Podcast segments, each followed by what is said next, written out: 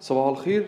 معاكم محمد خضر محلل فني شركة برايم لتداول الأوراق المالية. هنبدأ الملخص الفني الصباحي اليوم الثلاثاء الموافق 7 فبراير 2023 مؤشر EGX 30 استمرت موجة الارتداد اللي بدأت من مستوى الدعم عند ال 15750 متجهة لمستوى المقاومة عند 16600 من الضروري للمؤشر EGX 30 خلال الفترة اللي جاية إن هو يعمل حاجتين. الحاجة الأولانية إن هو يكسر منطقة المقاومة بين 16600 إلى 17000 نقطة.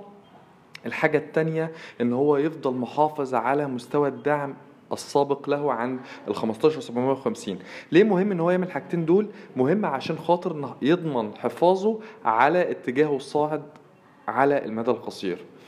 أه الحاجة التانية بالنسبة لمؤشر EGX 70 مؤشر EGX 70 موجة الارتداد من 2720 استمرت لإعادة اختبار مستوى المقاومة عند ال 2800 مؤشر EGX 70 مهم إن هو يتجاوز حاجز ال 2800 عشان نبتدي ندخل نبتدي نتحرك في موجة صعود جديدة ممكن تستهدف ال 2900 2940 يبقى مستوى المقاومة عند ال 2800 ده مستوى مقاومة رئيسي. بس عايزين برضو نقول وده اللي بنكرره كل اجتماع صباحي إن حتى لو موجة الانخفاض الحالية في مؤشر EGX 70 استمرت لمنطقة الدعم 2700 2600 ما زلنا نعتقد إن مخاطر البيع أو إن تفعيل استراتيجية البيع هتكون ذات مخاطر مرتفعة عند مستويات الأسعار الحالية في أغلب مكونات مؤشر EGX 70 نظرا لتحرك أغلب مكونات مؤشر EGX 70 قرب مستويات تاريخية متدنية.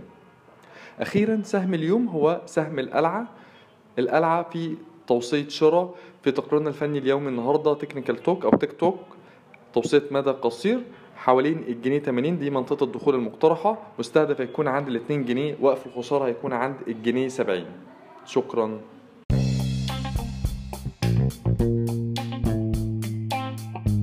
يرجى العلم أن هذا العرض هو لأغراض معرفية فقط ولا يمكن اعتباره عرض أو توصية شراء أو بيع أو إدارة استثمارات أو خدمات استشارية. ينصح باستشارة مستشارك المالي قبل اتخاذ أي قرار استثماري علما بأن الأداء التاريخي ليس مؤشرا يعتمد عليه لتحديد الأداء في المستقبل.